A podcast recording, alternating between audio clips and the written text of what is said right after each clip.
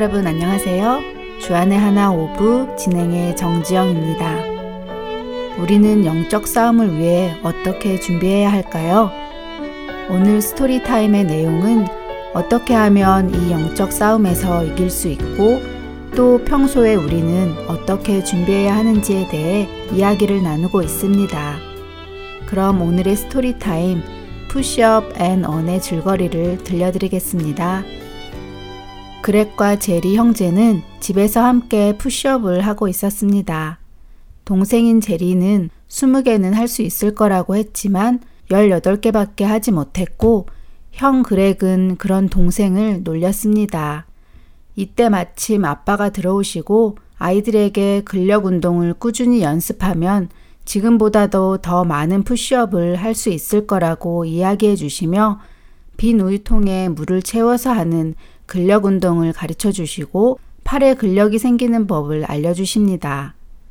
그때 그렉의 친구가 집에 찾아와 함께 놀자고 이야기하지만 그렉은 한 달 뒤 동생과 푸시업 시합을 하기로 해서 연습을 해야 한다며 거절하지요. 친구는 너가 동생보다 두 살이나 형인데 무슨 연습이 필요하냐며 연습을 하지 않아도 충분히 동생을 이길 수 있을 것이라고 말합니다. 친구의 말에 그렉은 결국 연습을 멈추고 친구와 놀러 나가는데요. 한 달 동안 그렉은 운동을 게을리하고 푸시업 연습도 하지 않았습니다. 그러나 제리는 형과는 반대로 꾸준히 연습하고 아빠가 가르쳐 주신 운동도 열심히 했습니다. 그리고 마침내 제리는 20개도 하지 못했던 푸시업을 28개나 할 수 있게 되었고 신이 나서 부모님에게 자랑을 합니다. 아빠가 알려주신 운동 덕분에 큰 도움이 되었다고 말하며 고맙다고 아빠에게 이야기했습니다. 제리는 이제 형과 시합을 해서 이길 자신이 있다며 당장 대결을 하자고 해서 그렉과 제리는 다시 푸시업 시합을 하기 시작하는데요. 시합의 결과는 열심히 연습한 제리의 승리로 돌아갔습니다.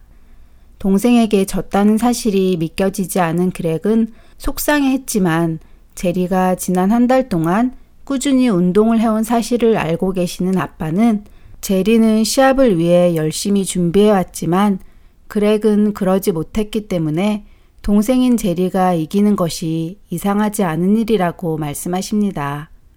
아빠는 이 대결을 통해 그렉과 제리가 성경적인 교훈 한 가지를 깨닫게 되기를 바라신다고 이야기해 주시죠. 고린도전서 9장 24절에 운동장에서 다름질하는 자들이 다 달릴지라도 오직 상을 받는 사람은 한 사람인 줄을 너희가 알지 못하느냐. 너희도 상을 받도록 이와 같이 다름질하라는 말씀을 알려주시며 바울은 우리에게 모든 경기를 이기라고 건면하고 계시다고 설명해 주십니다. 그리고 그 경기는 단지 세상의 운동 경기만을 이야기하는 것이 아니라 인생의 모든 경기, 즉, 치열한 인생에서의 경기, 사단과의 싸움, 그리고 죄와의 싸움, 이 모든 것들을 말하고 있는 것이라고 가르쳐 주십니다. 아빠는 또한 크리스찬이 되면 모두 영적인 경계가 시작된 것이라고 알려주십니다. 영적으로 강하게 훈련하고 치열하게 준비해서 우리가 살아가며 만나게 되는 많은 죄들을 이길 수 있도록 늘 준비해야 한다고 하십니다. 영적인 근육을 키우기 위해 무엇을 할 수 있을지 묻는 아빠의 질문에 아이들은 성경책을 열심히 읽고 또 주일 예배를 잘 드리는 것이라고 대답하지요. 아빠는 아이들이 대답에 좋은 대답이라고 말씀하시며 성경에서 가르치고 있는 원칙들을 잘 지키고 따르는 것, 또한 하나님께서 우리가 하지 말아야 할 일들을 담대하게 물리칠 수 있도록 지혜를 달라고 구하는 건 역시 우리가 할 수 있는 좋은 훈련이라고 덧붙여 알려주시며 오늘의 드라마는 여기서 마칩니다. 잠시 찬양 한 곡 함께 하시고 돌아가겠습니다.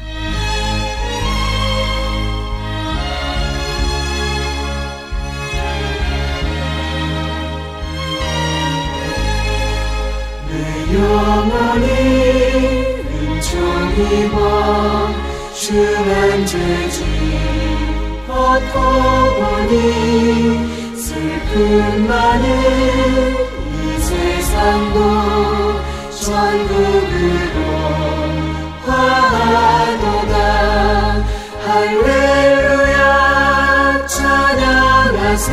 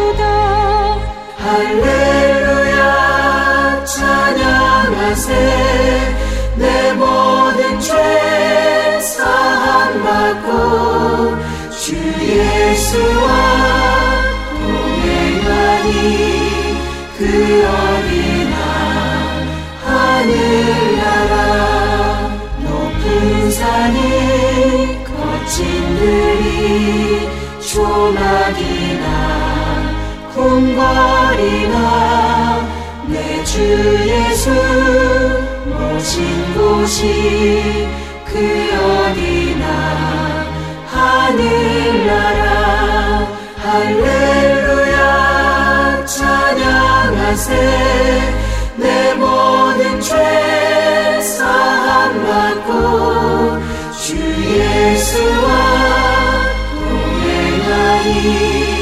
그 어디나 하늘나라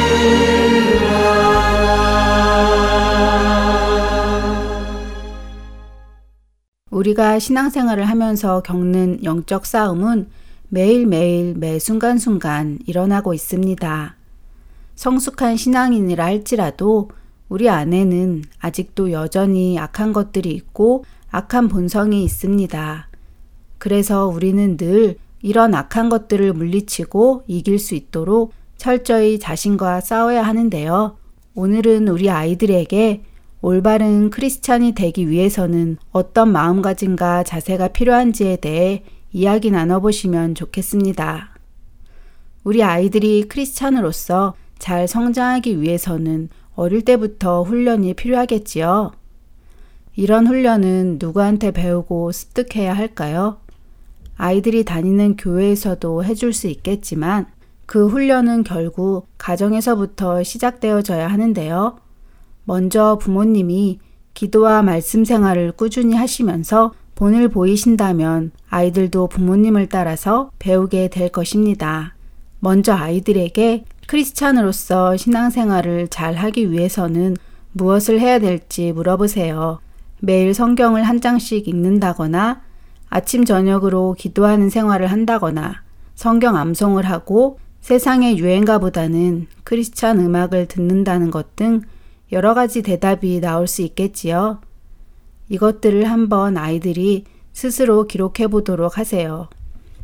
두 번째로는 이 사실을 알고 있는 것만으로 우리 아이들이 신앙생활을 잘 할 수 있는지 한번 물어보세요. 오늘 드라마에서 아빠는 그렉과 젤이 두 형제 모두에게 어떻게 하면 근육을 강하게 하고 푸시업을 더 많이 할 수 있는지를 알려주셨습니다. 그러나 두 형제 모두가 근육이 강해지고 푸시업을 더 많이 할 수 있게 된 것은 아니었지요. 무엇이 그 두 형제에게 차이가 나게 했을까 물어보세요. 대답은 당연히 한 명은 아는 것을 행동으로 옮겼고 다른 한 명은 알고 있었지만 행동으로 옮기지는 않았다는 것이지요. 그렇기에 우리 자녀들이 어떻게 해야 크리스찬다운 삶을 살 수 있을지 알고만 있는 것으로는 크리스찬답게 살 수 없다는 것을 인정하고 자신들이 내어놓은 크리스찬답게 살 수 있는 리스트를 행동으로 옮겨야 한다는 것을 알려주세요.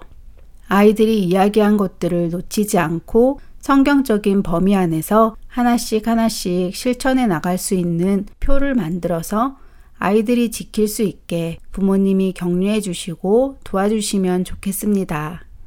이렇게 어릴 때부터 영적인 훈련을 받고 자란 아이라면 영적으로 튼튼한 사람이 되겠지요.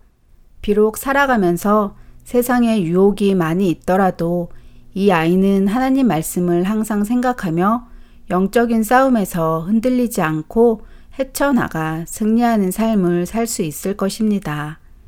또 한순간 잘못하여 영적 싸움에서 실패한다 할지라도 부모의 기도가 있고 이렇게 훈련받은 아이라면 그 아이는 결코 쓰러지지 않으며 다시 일어서게 될 것입니다. 영적 싸움은 우리가 생을 마감할 때까지 계속해서 헤쳐나가야 할 우리의 숙제입니다.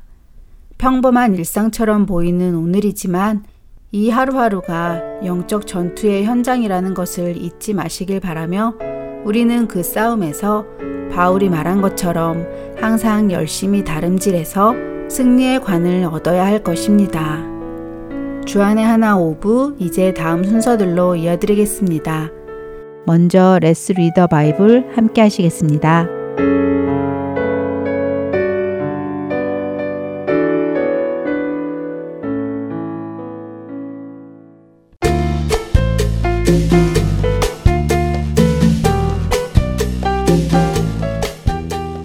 애청자 여러분 안녕하세요. Let's Read the Bible 진행의 박재필입니다.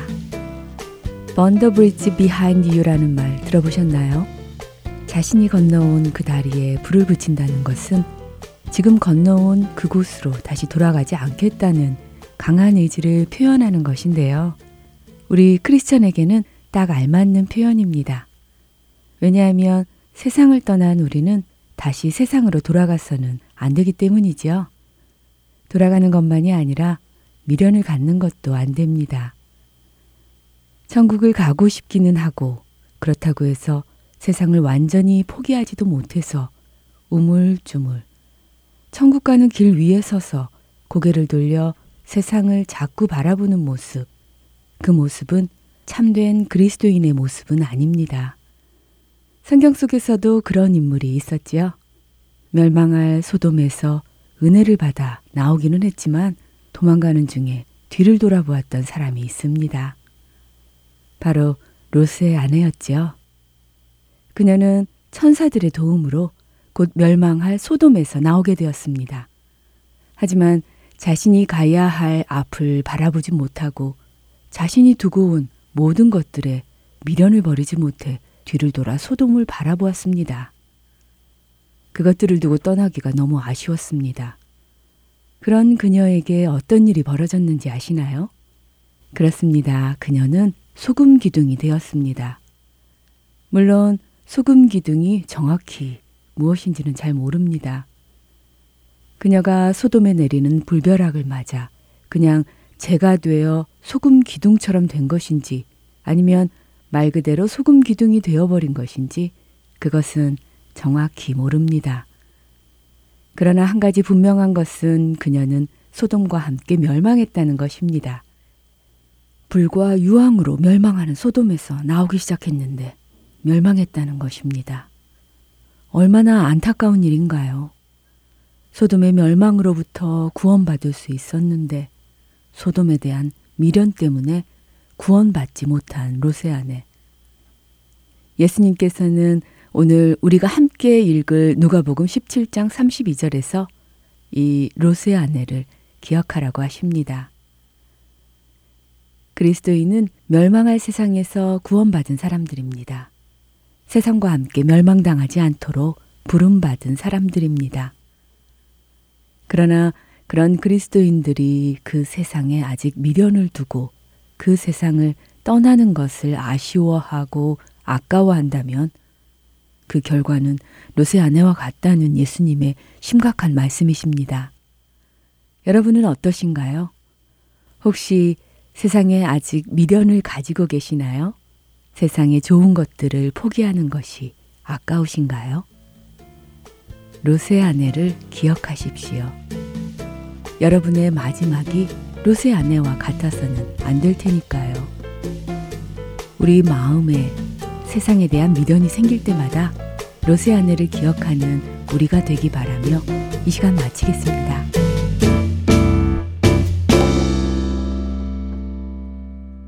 계속해서 바이블 Q&A 함께 하시겠습니다.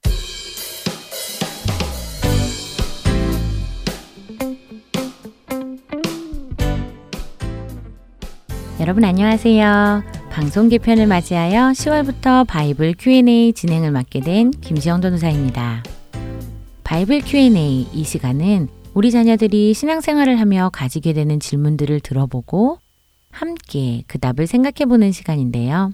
같은 내용이 영어로도 주안의 하나 6부에서 방송되고 있으니 자녀들과 함께 꼭 들어보시기 바랍니다. 오늘도 성경을 읽으며 생기는 질문에 대해 함께 생각해 보고 배워보도록 할 텐데요. 자, 먼저 어떤 질문이 있는지 함께 들어보도록 할까요? Hi, my name is Abraham and I'm in fifth grade. When I read the Old Testament, there are many things that are hard and difficult to understand. Books in the Old Testament, such as Leviticus and Numbers, are very hard. Do we really need to read the Old Testament? 네, 오늘은 구약 성경에 관한 질문이군요. 먼저 성경을 읽는다고 하니 참 감사한 일이네요. 사실 많은 사람들이 구약 성경보다는 신약 성경을 선호하고 또 자주 읽곤 하지요. 왜냐하면 구약은 어렵다고 생각을 하기 때문인데요.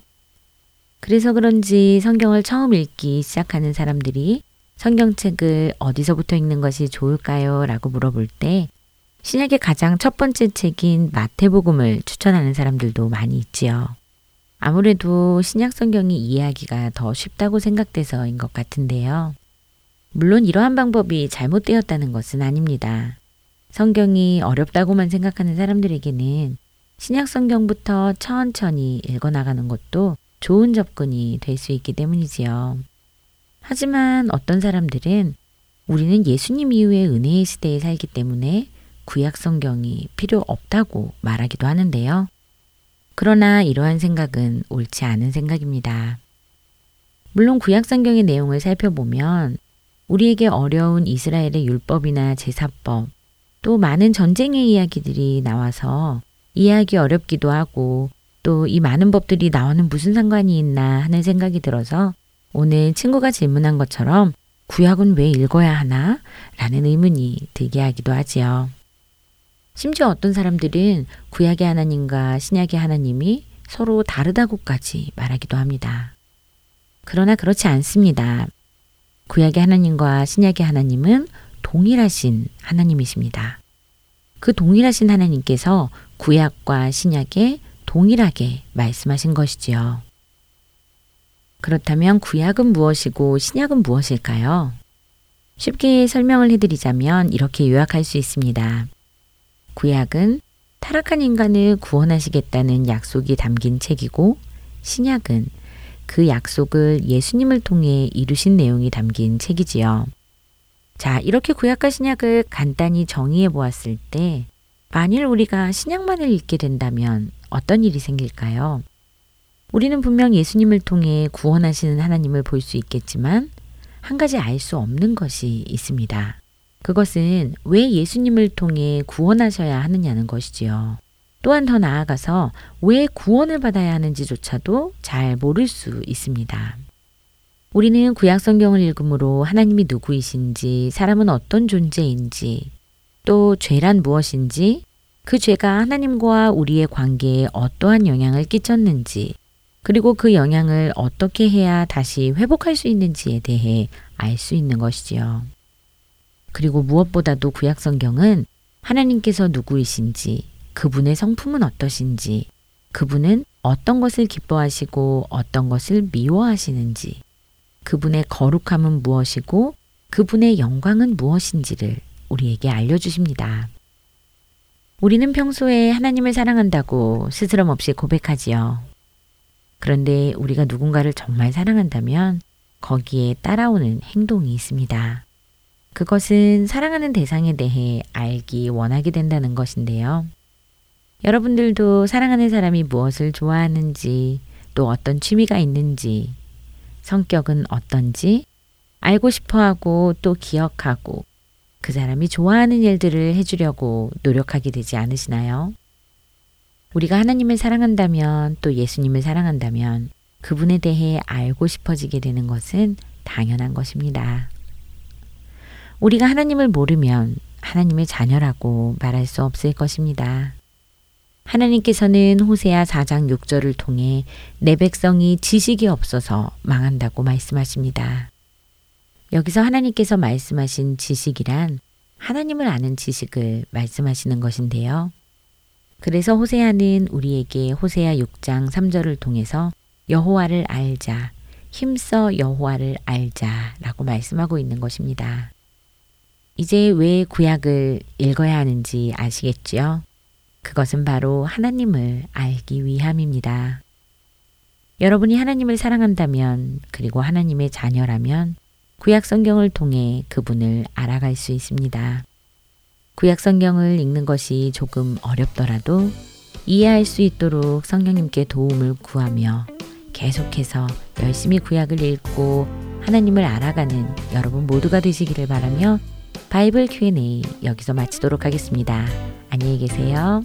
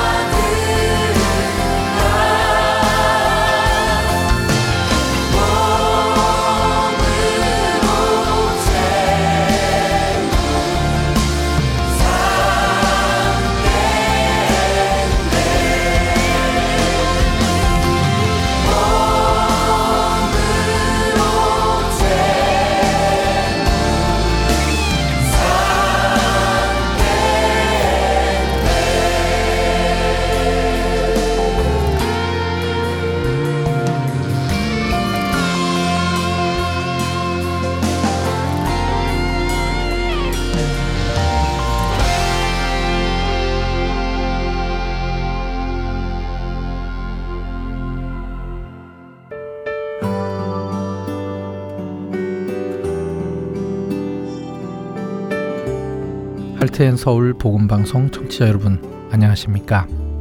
베들레헴에서 예루살렘까지를 진행하고 있는 유병성 목사입니다.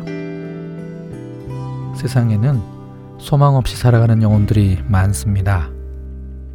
본 할텐 서울 복음 방송은 그렇게 소망 없이 살아가고 있는 이들에게 참된 소망이신 구주 예수 그리스도를 전하는 메신저입니다. 귀 있는 자들에게 예수님만이 참된 소망이며 생명이심을 널리 알리는 이 사역을 위해 기도와 물질로 동참하기 원하시는 분들은 전화번호 602-866-8999으로 문의 주시기 바랍니다.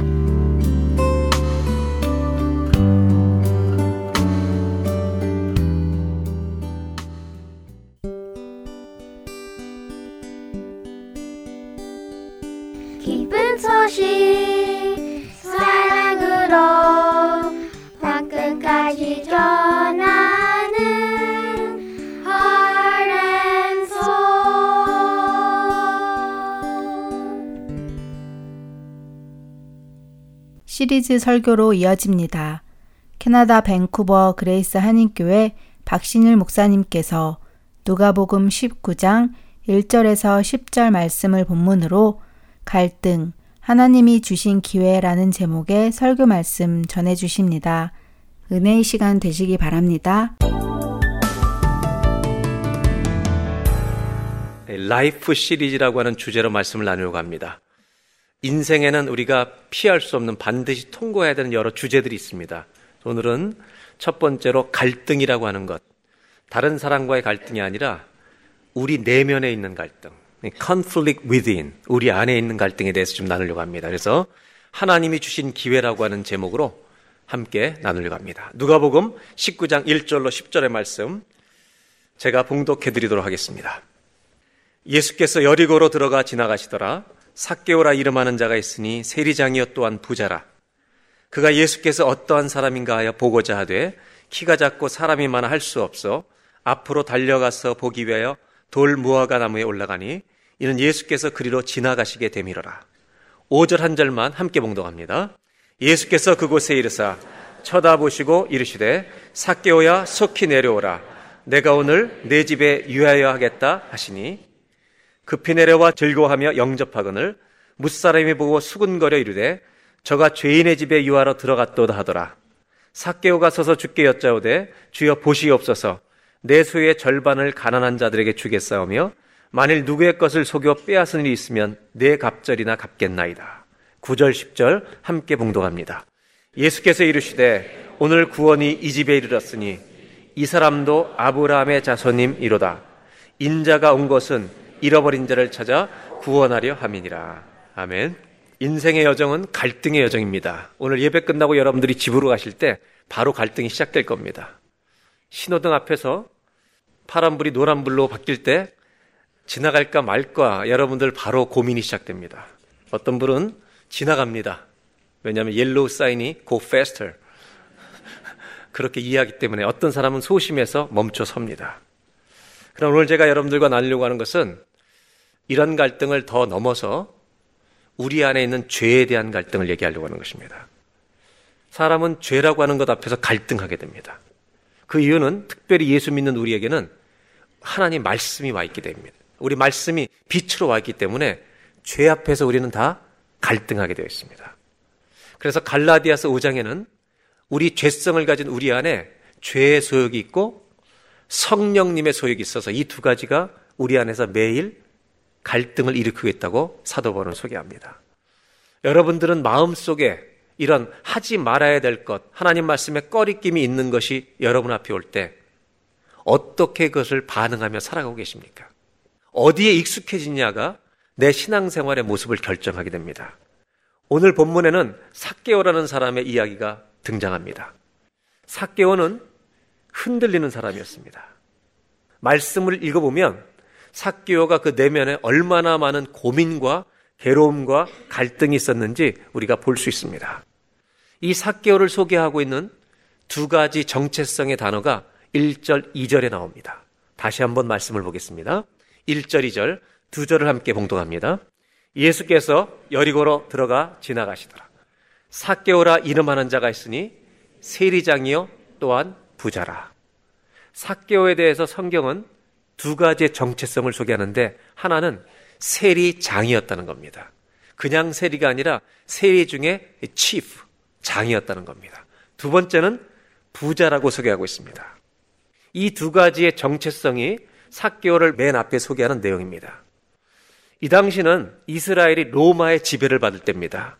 역사의 기록에 의하면 모든 도시에 다 그런 건 아닌데 로마가 이 이스라엘을 통치할 때 특정한 지역에만 특정한 지역에만 텍스를 이 세금을 거두어 들이는 사람을 경매에 붙여서 job을 준 적이 있습니다.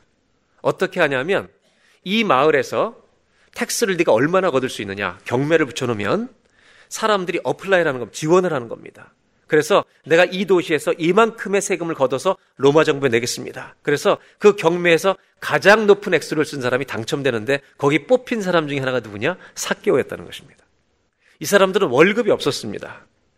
로마 정부와 약속된 금액을 세금을 얼마를 거둔지 걷어서 그 액수만 로마 정부에 내면 남은 돈은 자기가 되는 것인데 이 세금을 동족에 걷어서 로마에 내고 몇 년 만에 부자가 된지 모르지만 술수에 능한 사람, 아마 협박과 거짓을 많이 하면서 부자가 됐다는 것은 분명한 사실입니다. 그런데 이 부자가 된 사교의 마음 속에 있는 정체성 말고 마음 속에 있는 또 다른 단어, 사교를 펴는 두 단어가 4절에 나오는데 우리가 3절, 4절을 보도록 하겠습니다. 3절 제가 봉독해 드릴게요. 그가 예수께서 어떠한 사람인가 하여 보고자 하되 키가 작고 이 사람이 세리장 부자 또 키가 작다는 것이 이 사람의 정체성인데 사람이 많아 할 수 없어. 여기 두 가지 동사가 나옵니다. 이 삭개오가 행동한 동사입니다. 다 같이 사절 함께 봉독합니다.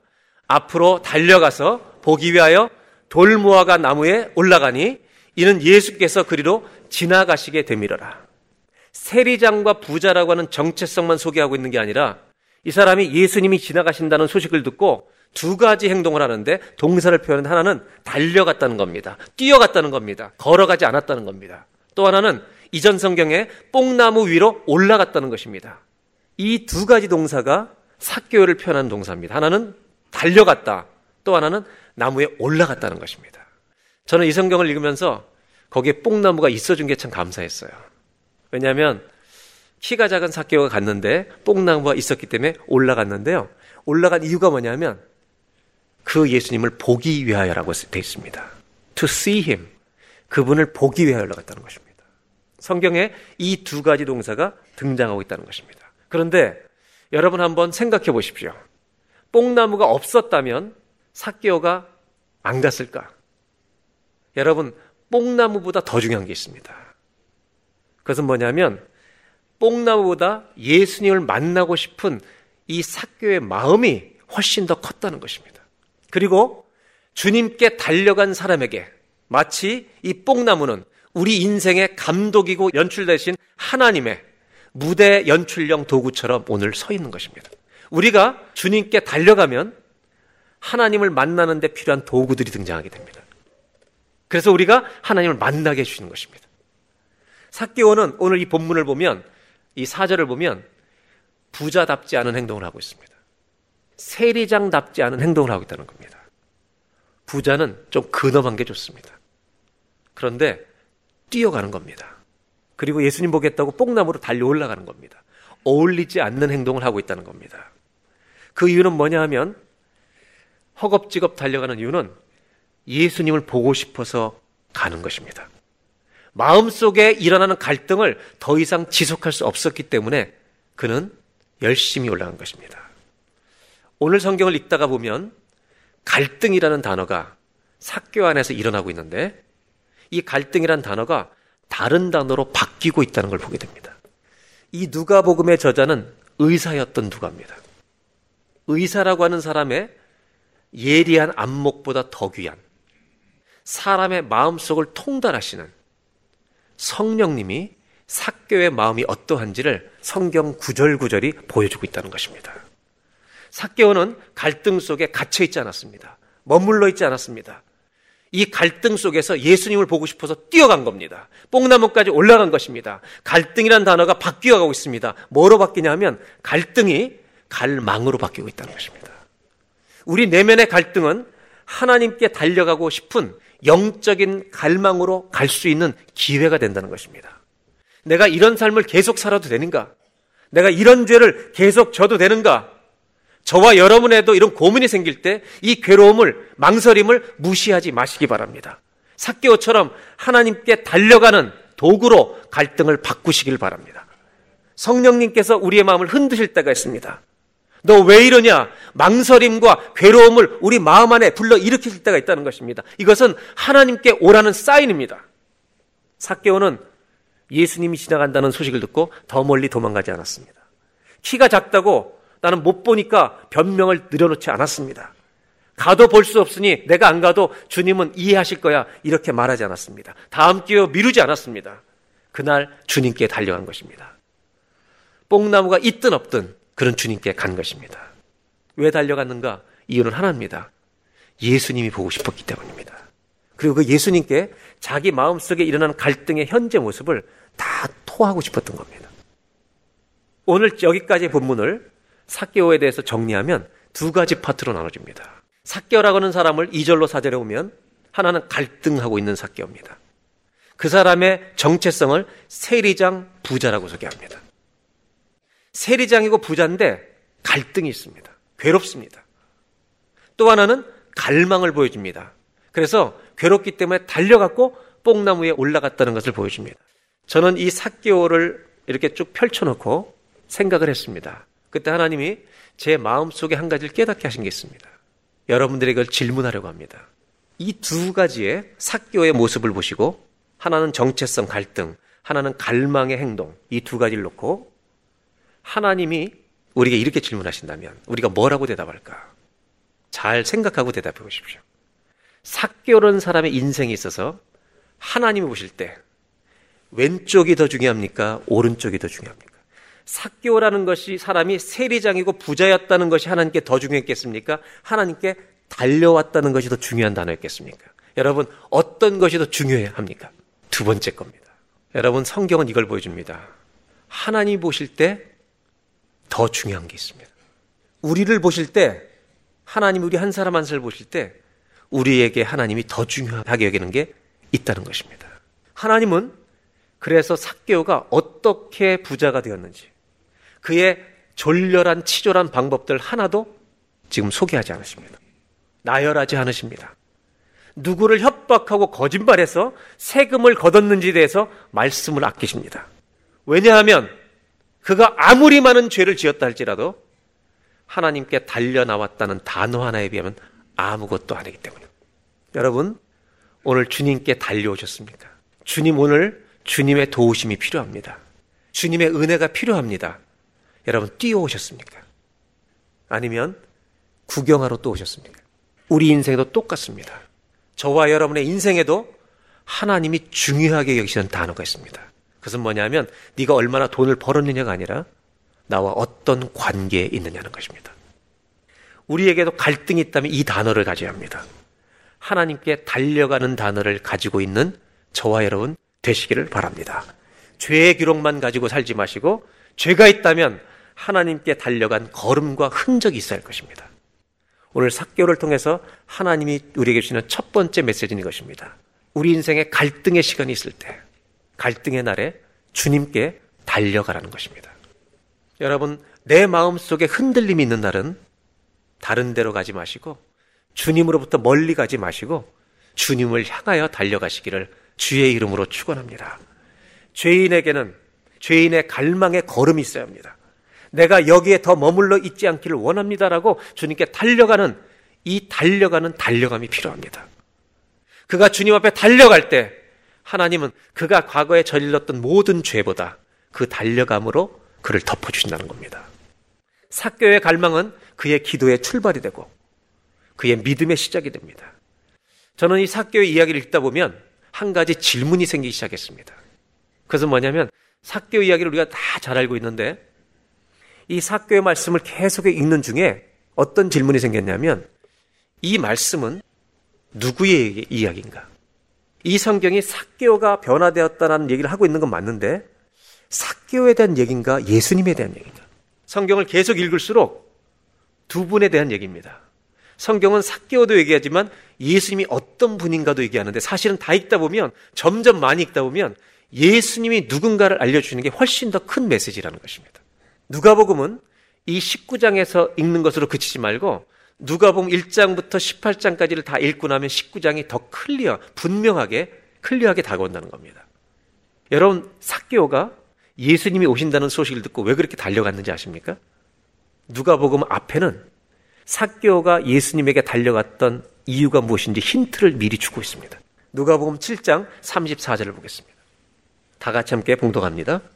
인자는 와서 먹고 마시매 너희 말이 보라 먹기를 탐하고 포도주를 즐기는 사람이요 세리와 죄인의 친구로다. 여러분 세리는 유대인들이 다 싫어했습니다. 이미 누가복음 7장에 새들끼 내통하는 언어가 있었습니다. 다 싫어하는데 유대인 중에 우리를 친구처럼 대하는 분이 한 분이 있다는 겁니다. 그분이 누구냐면 예수님이었습니다. 예수님이 세리들의 친구라는 소식을 들었기 때문에 온 것입니다. 여기서 우리가 조심할 것은 지금 여기 뽕나무에 올라갈 때까지 삭개오에게 예수님은 우리 같은 사람들의 친구가 된다는 걸 알았기 때문인 것입니다. 여러분 힘들고 어려운 갈등하는 사람들이 주님께 나오려면 믿음은 어디서 나요? 들음에서 나기 때문에 하나님이 어떤 분인지 알아야 나오게 될 줄로 믿습니다. 이 예수님이 세리와 죄인의 친구라는 소식을 듣고 달려와 본 것입니다. 그런데 그 다음을 보겠습니다. 5절에 예수님이 어떻게 반응하시는가? 5절을 다 같이 함께 봉독하도록 합니다. 예수께서 그곳에 이르사 쳐다보시고 이르시되 삭개오야 속히 내려오라.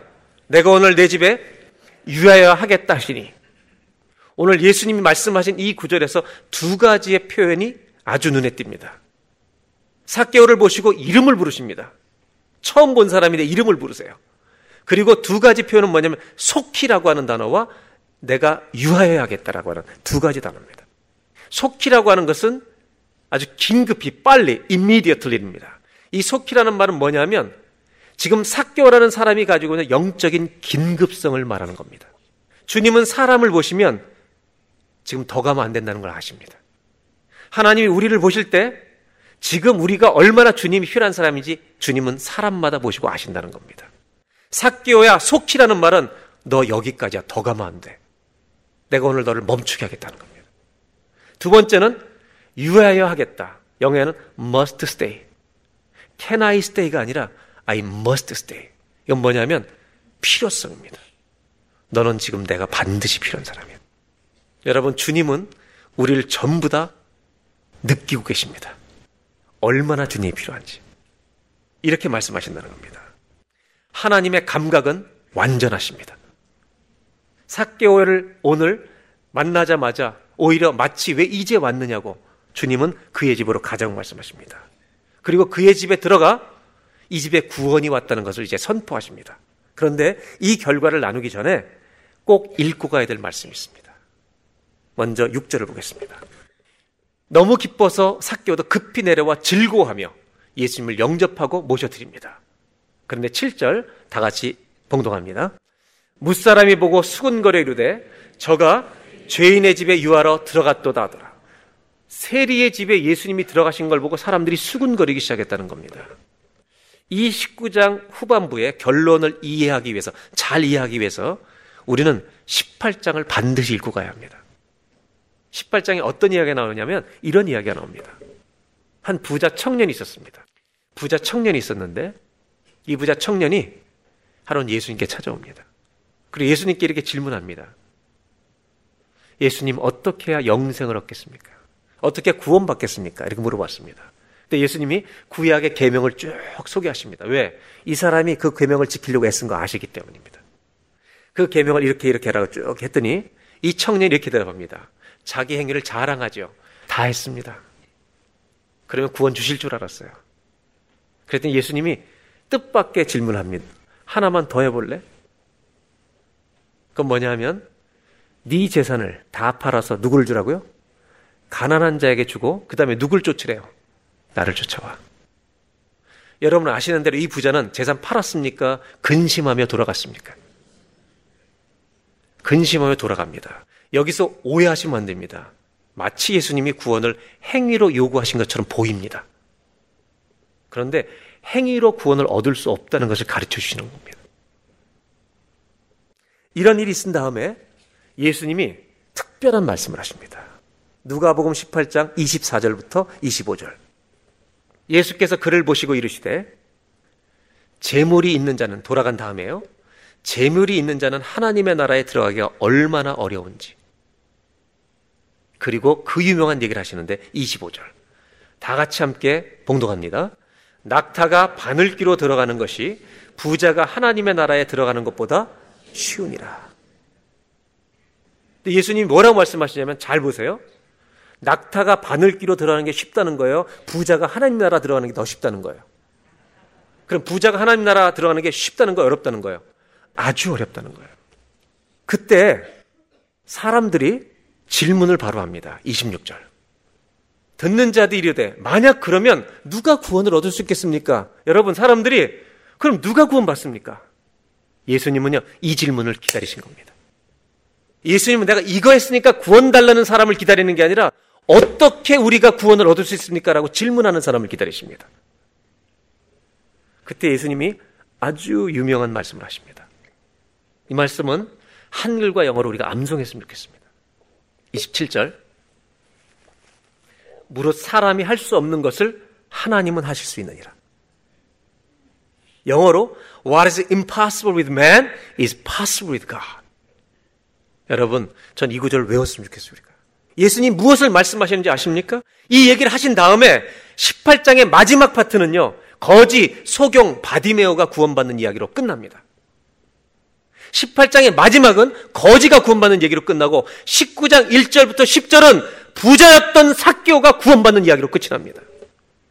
거지도 구원받고 부자도 구원받는 이야기로 끝이 난다는 겁니다. 두 가지 구원 이야기.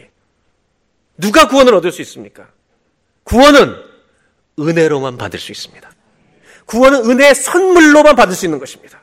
왜 부자 청년은 돌아갔는지 아십니까? 예수님이 행위를 요구하신 줄 알았다는 겁니다. 예수님이 도대체 무엇을 말씀해 주시려는지 몰랐기 때문에 돌아가는 것입니다. 부자 청년에게 예수님이 말씀하신 건 이겁니다. 네가 돈을 가지고 있는 게 아니라 돈이 너를 가지고 있다. 부자의 위험은 이것입니다. 문제가 일어나면 체크 한 장으로 해결할 수 있습니다. 그래서 그런 부자들은 부자가 될수록 은혜를 구하지 않습니다. 모든 문제를 자기 가진 것으로 해결합니다. 그래서 뭐 하나만 더하면 구원받을 수 있을 생각합니다. 그러나 하나님의 은혜를 구하지 못하는 그에게 재물을 다 내려놓으면 예수님이 재물을 내려놓은 것은 재물이 너의 신이 되었다는 겁니다. 네 물질을 다 팔아 없애면 너는 어떤 사람이 되냐면 목마른 사람이 된다. 하나님 도움이 필요합니다. 구원은 어떤 사람에게 오냐면 은혜를 구하는 사람에게 오는 것입니다. 재산을 버리는 순간 이 부자 청년은 주님께 달려와서 했을 것입니다. 삭개오는 부자였습니다. 근데 마음속에 갈등이 생긴 것입니다. 부자였는데도 도움이 필요한 걸 알았습니다. 마치 예수님 말씀처럼 산상순회 하셨던 것처럼 여러분 기억나세요? 심령이 가난한 자는 복이 있나니 천국이 저의 것입니다. 마음이 가난한 자가 되시길 바랍니다. 주님이 필요합니다. 주님이 도우심이 필요합니다. 은혜를 구하는 자에게만 구원이 오는 것입니다. 여러분, 이 삭개오는 자기 자신이 자기를 조절할 수 없다는 걸 깨달았습니다. 이렇게 돈을 벌다가 내 인생 끝나겠구나. 도움이 필요하다는 걸 알았습니다. 갈등 속에서 발견한 건 뭐냐면 돈이 신이 될 수 없다. 재물이 전부가 아니었다. 그는 하나님을 찾기 시작한 것입니다. 갈등이 주는 기회입니다. 하나님을 갈망하도록 돕는 것입니다. 구원은 도와달라는 사람에게 오는 것입니다. 19장 8절에 사개오는 인생을 개선합니다. 한번 보실까요? 사개오가 서서 죽게 여짜오되 주여 보시옵소서 내 소유의 절반을 가난한 자들에게 주겠사오며 여러분 행위로 구원받은 거 아닙니다. 돈이 전부가 아닙니다라는 것을 고백한 겁니다. 지금까지는 돈이 전부였습니다. 그러나 예수님을 만난 날 돈이 전부가 아니라는 것을 고백하는 겁니다. 그리고 내가 잘못 살한 것, 내가 지금까지 길을 잃어버린 자였다는 것 고백하고 있는 겁니다. 만일 누구의 것을 속여 빼앗은 이 있으면 네 배나 갖겠습니다. 구약 성경의 신명기, 레위기 민숙에 의하면 남의 것을 속였을 때 원금 플러스 5분의 1만 더 주면 됩니다. 근데 네 배를 갖겠다는 겁니다. 엄청나게 더 주겠다는 겁니다. 나는 돈에 묶인 사람이 아니라는 겁니다. 사교는 용서를 구하고 있습니다. 재산에 관심이 있는 게 아니라 이제는 고침받는 것에 관심이 있습니다. 하나님, 저는 제 인생이 망가졌습니다. 돈으로 고칠 수 없는 내 모습이 오늘의 모습입니다. 나를 고쳐주십시오. 구원은 행위로 오는 것이 아니라 은혜로 올 줄로 믿습니다. 이것이 성경이 말하는 은혜로 주시는 구원의 복입니다. 무엇을 더 행하려는 사람에게 구원이 오지 않습니다. 내가 나의 죄를 해결할 수 없다는 것을 아는 사람에게만 구원이 오는 것입니다. 왜냐하면 예수님만이 사람의 죄를 사하는 권세를 가지셨기 때문입니다. 예수님 말씀하셨습니다. 나는 땅에서 죄를 사하는 권세를 가졌느니라. 누가 우리 죄를, 과거의 죄를 용서해 줄 수 있겠습니까? 예수님은 용서해 주실 수 있는 권세를 가지신 분입니다. 예수님은 사교를 만나시면서 자신이 이 땅에 오신 목적을 정확하게 이루어 가십니다. 에스겔서 34장 16절 앞부분에 이런 말씀이 있습니다. 그 잃어버린 자를 내가 찾으며 예수님이 오신 목적은요. 잃어버린 자를 찾으러 오셨다. 여러분 사교는 잃어버린 사람이었습니다. 길을 잃어버렸습니다. 어떻게 살아야 될지 방법을 잃어버렸습니다. 그래서 주님께 달려온 겁니다. 갈등이 갈망으로 바뀐 겁니다. 주님 만나는 기회가 된 겁니다. 근데 주님이 사교에게 이렇게 말씀하신 겁니다. 너는 오늘 찾았다. 왜냐하면 예수님이 길이시기 때문입니다. 그런 쫓기는 자를 내가 돌아오게 하신다는 겁니다. 이 일을 이루시는 것입니다. 사개오는 자신이 길을 잃어버린 걸 알았기 때문에 주님께 달려왔습니다. 그리고 내 인생을 가르쳐 달라고 나온 겁니다. 그때 19장 9절 예수님이 이렇게 말씀하십니다. 다 같이 한번 봉동합니다. 예수께서 이르시되 오늘 구원이 이 집에 이르렀으니 이 사람도 아브라함의 자. 예수님이 이렇게 말씀하세요. 오늘 구원이 이 집에 이르렀으니 구원은 어떤 가정에 오느냐, 어떤 사람에게 오느냐, 은혜를 구하는 사람에게 오는 것입니다. 하나님 저를 살려주십시오. 내가 모든 것을 잃었습니다.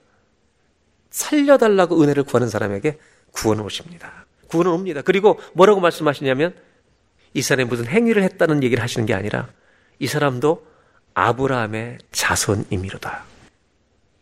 어떻게 아브라함 믿음의 인물 아닙니까? 믿음의 조상. 어떻게 믿음의 가문에 들어가냐면 은혜를 구하러 나와야 그 하나님이 내 인생의 구세주라는 것을 깨달아요. 길을 잃어버린 내 인생의 인도자라는 걸 깨달아야 그 사람은 믿음의 가문에 들어갈 줄로 믿습니다. 행위로 믿음의 가문에 들어가는 게 아니라 하나님의 은혜를 믿는 믿음으로 들어갈 줄로 믿습니다. 저와 여러분은 믿음으로 믿음의 가문에 들어간 줄로 믿습니다. 주님을 믿음으로. 그리고 19장 10절에 마지막으로 이렇게 말씀하십니다. 다 같이 읽겠습니다.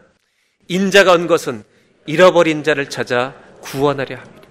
잃어버린 자를 찾아 구원하려 합니다. 주님은 lost, 잃어버린 사람을 위해서 오셨습니다. 이 목적을 정확하게 이루십니다. 저는 이 성경까지 읽고 여기까지 읽고 다시 생각했습니다. 누구에 관한 이야기인가? 이 본문은 사교에 관한 이야기인가? 예수님에 관한 이야기인가? 읽으면 읽을수록 주님이 누구신가를 가르쳐 준 이야기구나. 이 장면에서 예수님과 사교의 관계가 바뀝니다.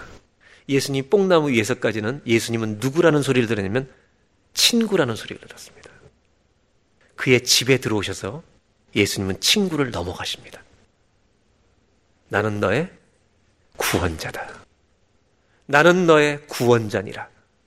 잃어버린 모든 것에서 건져내시는 그리고 너의 영원한 생명되는 내가 너의 구원이니라. 사개오는 자기 집에서 뽕나무에서가 아니라 자기 집에서 예수 그리스도를 구주로 만난 줄로 믿습니다. 오늘 성경이 보여주는 건 이것입니다. 두 번째로 우리에게 주는 메시지는 우리가 주님께 달려가면 누구나 마찬가지입니다. 우리가 주님께 달려가면 주님은 구원으로 오십니다. 영생으로만 오시는 게 아니라 모든 인생의 문제 해답과 구원으로 오시는 것입니다. 삭개오가 달려갈 때 친구라는 소리를 듣고 달려갔는데 그분을 만나고 보니 그분은 나의 구원자 되셨습니다. 예수님은 삭개오 인생의 구원이 되신 것처럼 저와 여러분의 구원이 되신 줄로 믿습니다. 성경은 삭개오 이야기가 여기로 끝이 납니다. 그리고 나서 성경은 우리에게 믿음의 상상력을 요구합니다. 성경을 읽다 보면 우리에게 영적인 상상력을 요구하실 때가 있습니다. 왜냐하면 얘기가 거기서 끝이 나기 때문입니다.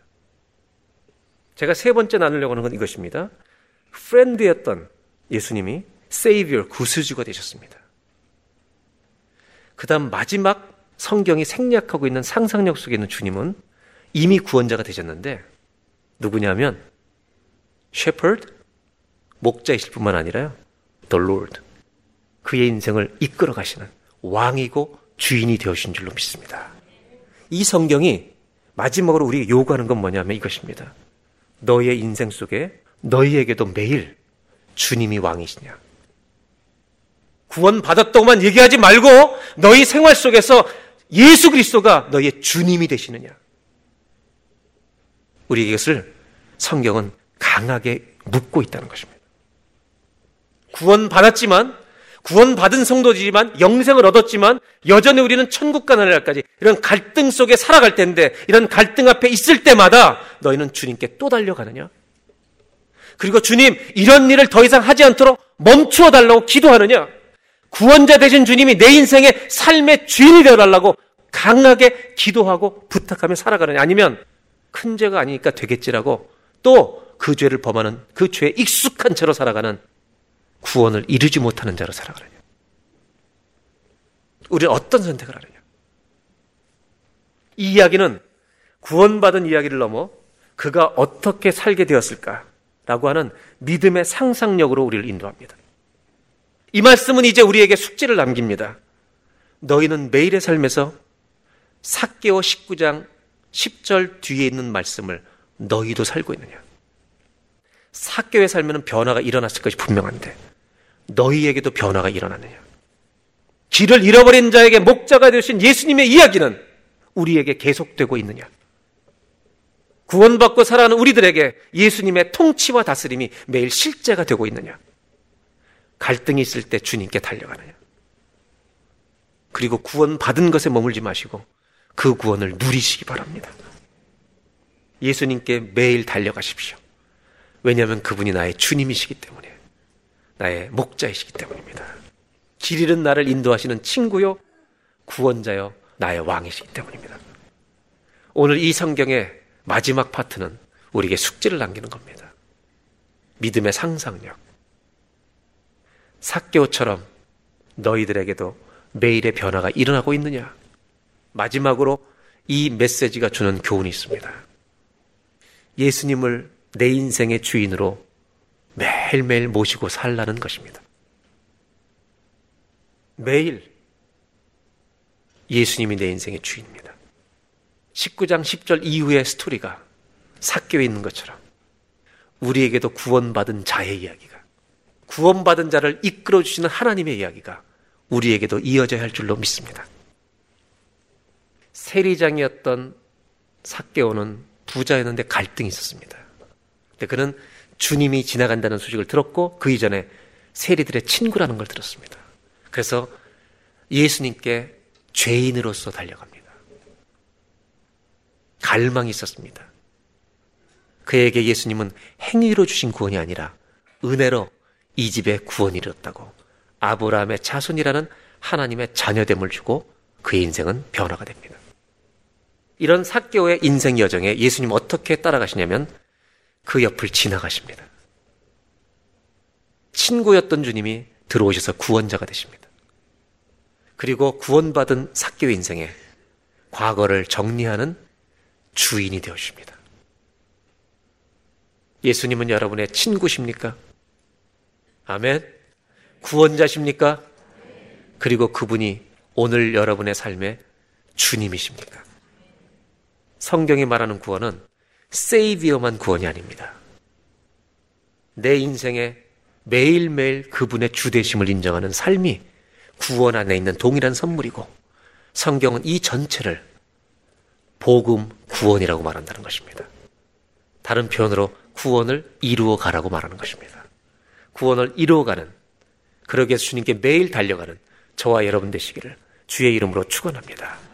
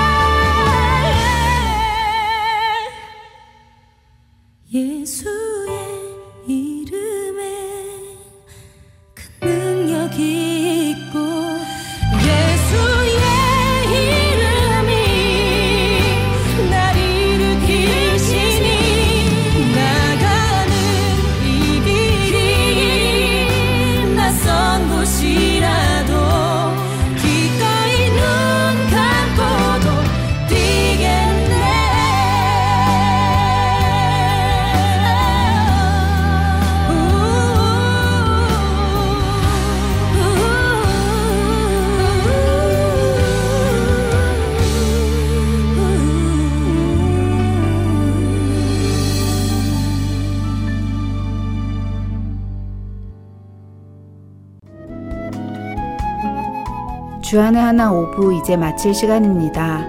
한 주간도 영적 성숙을 이뤄가시며 영적 전투에 승리하시는 아름다운 삶이 되시길 바라며 저는 다음 주에 다시 찾아뵐게요. 지금까지 진행의 정지영이었습니다. 안녕히 계세요.